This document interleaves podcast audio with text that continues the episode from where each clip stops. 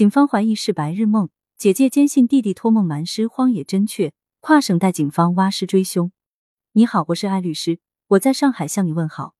今天看今日说法提到的一个案件，远在辽宁的姐姐做了一个梦，梦到生活在吉林长白山的弟弟被人杀害了，并且还梦到了弟弟被瞒尸荒野之地。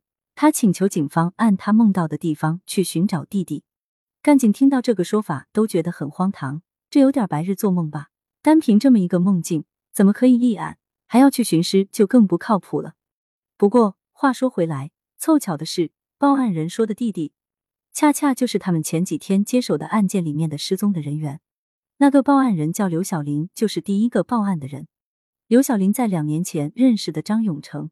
那时候，张永成出来吉林，正在找工作，碰巧刘小林也在找合作伙伴，两人住的地方很近，一来二去熟悉了之后，刘小林发现对方也在找工作，考虑到两人脾气都很不错，也能合得来，顿时一拍即合，决定两人以后就一起合伙做生意了。就这样一起合伙做了两年。就在张永成不见的前一天晚上，因为跟刘小林打理山货，忙到了晚上十点，两人辛辛苦苦大半天，干完工作时。都觉得非常疲累，因为两家人住的地方很近，距离只有几十米，因此忙完工作后，刘小林没有去送张永成，直接回屋里休息了。按照原定计划，张永成应该在第二天凌晨三点左右开着车来他家里装货，结果刘小林在家左等右等不见张永成的身影。刘小林当时以为是前一天晚上工作有点晚，张永成太累了没起来，直接睡过头了，于是决定再等一等。顺便再休息休息，因为他昨天也忙到了很晚，累得腰酸腿疼，正好再好好休养一下。几个小时后天亮了，刘小玲也休息的差不多了，可是张永成还是没来。一股不祥的预感突然涌上心头，刘小玲情不自禁的想：张永成莫不是出事了吧？刘小玲坐不住了，赶紧出门到张永成家里查看情况。张永成的家里打扫的干干净净，门窗也是完好无损。没有任何异常的痕迹，他的被子在床上叠得整整齐齐，似乎没有使用过。打开抽屉，还能在里面发现几百块钱。看到这些东西，刘小林又纳闷了起来。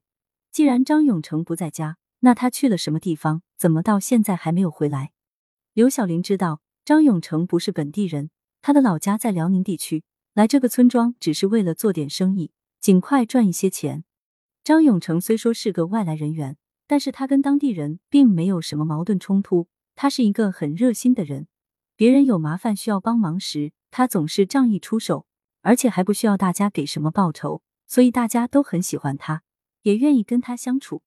张永成失踪后，村里人都很紧张，大家自发的组成调查小分队，四处寻找张永成的踪迹，结果始终没有发现。就这样过了一个星期，还没有见到张永成的身影。刘小林赶紧到派出所报案。警察赶到张永成家时，屋子里已经落了一层灰，地上也没有脚印。看样子，张永成至少一个星期没有回到屋子里了。那他去哪了呢？民警在调查的时候发现，张永成有每个星期都跟姐姐打电话的习惯。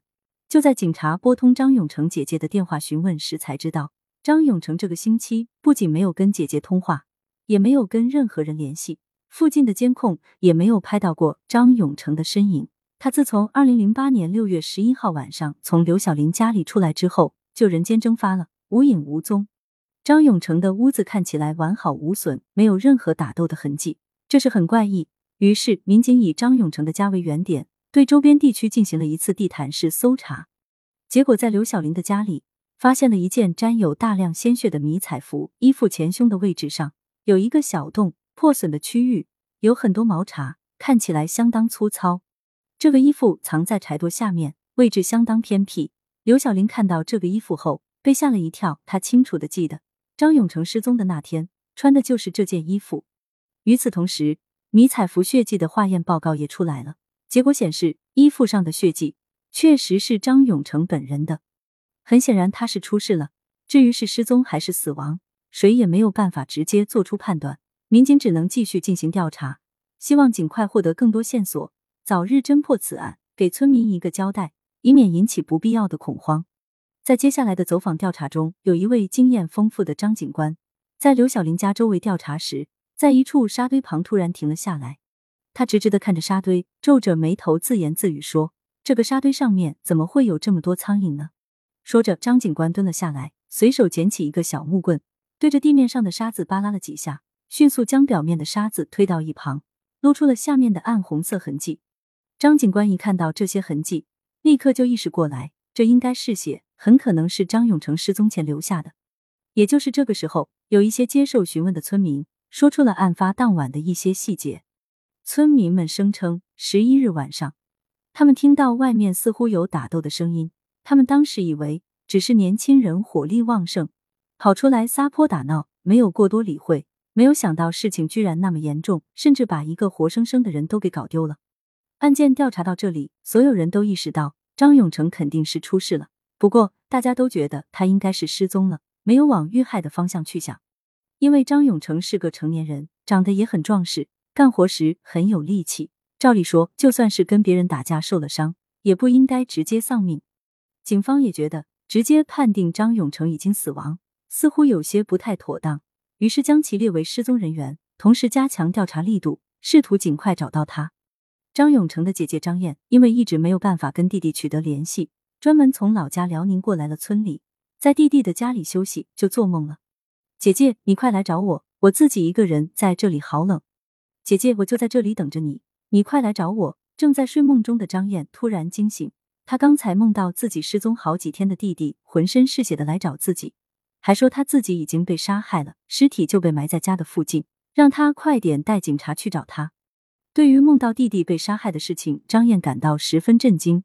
弟弟已经失踪一个多星期了，警方一直找不到人，怎么会突然梦到弟弟来找自己呢？张燕立马去了当地的派出所报案，说梦见弟弟来找自己，梦里的弟弟身上满是鲜血，对姐姐说他自己已经被人害死了，现如今遗体就埋在火车站以西，沿着铁路南侧走一段小路，就能看到一片灌木丛，他的遗体就在那个地方。张燕说的非常详细，似乎是亲眼所见一样，民警却没有直接采用这种说法，因为这种托梦的事看起来很不科学，没有一点理论依据。他不仅梦到自己的弟弟被杀害，还准确的说出了埋尸地点，听起来太不可思议了，很像是张燕由于太思念弟弟所产生的幻觉，是白日梦。面对情绪激动的张燕，警察很难相信他所说的话。本想打发张燕回去，结果他不依不饶，一直坚信自己的弟弟被杀害了，请求民警前去排查。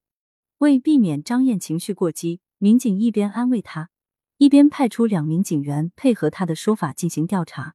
结果还真有跟张燕梦里的场景一样的地方。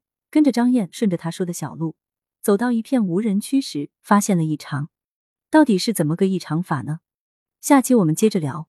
欢迎留言讨论，关注主播，订阅专辑不迷路。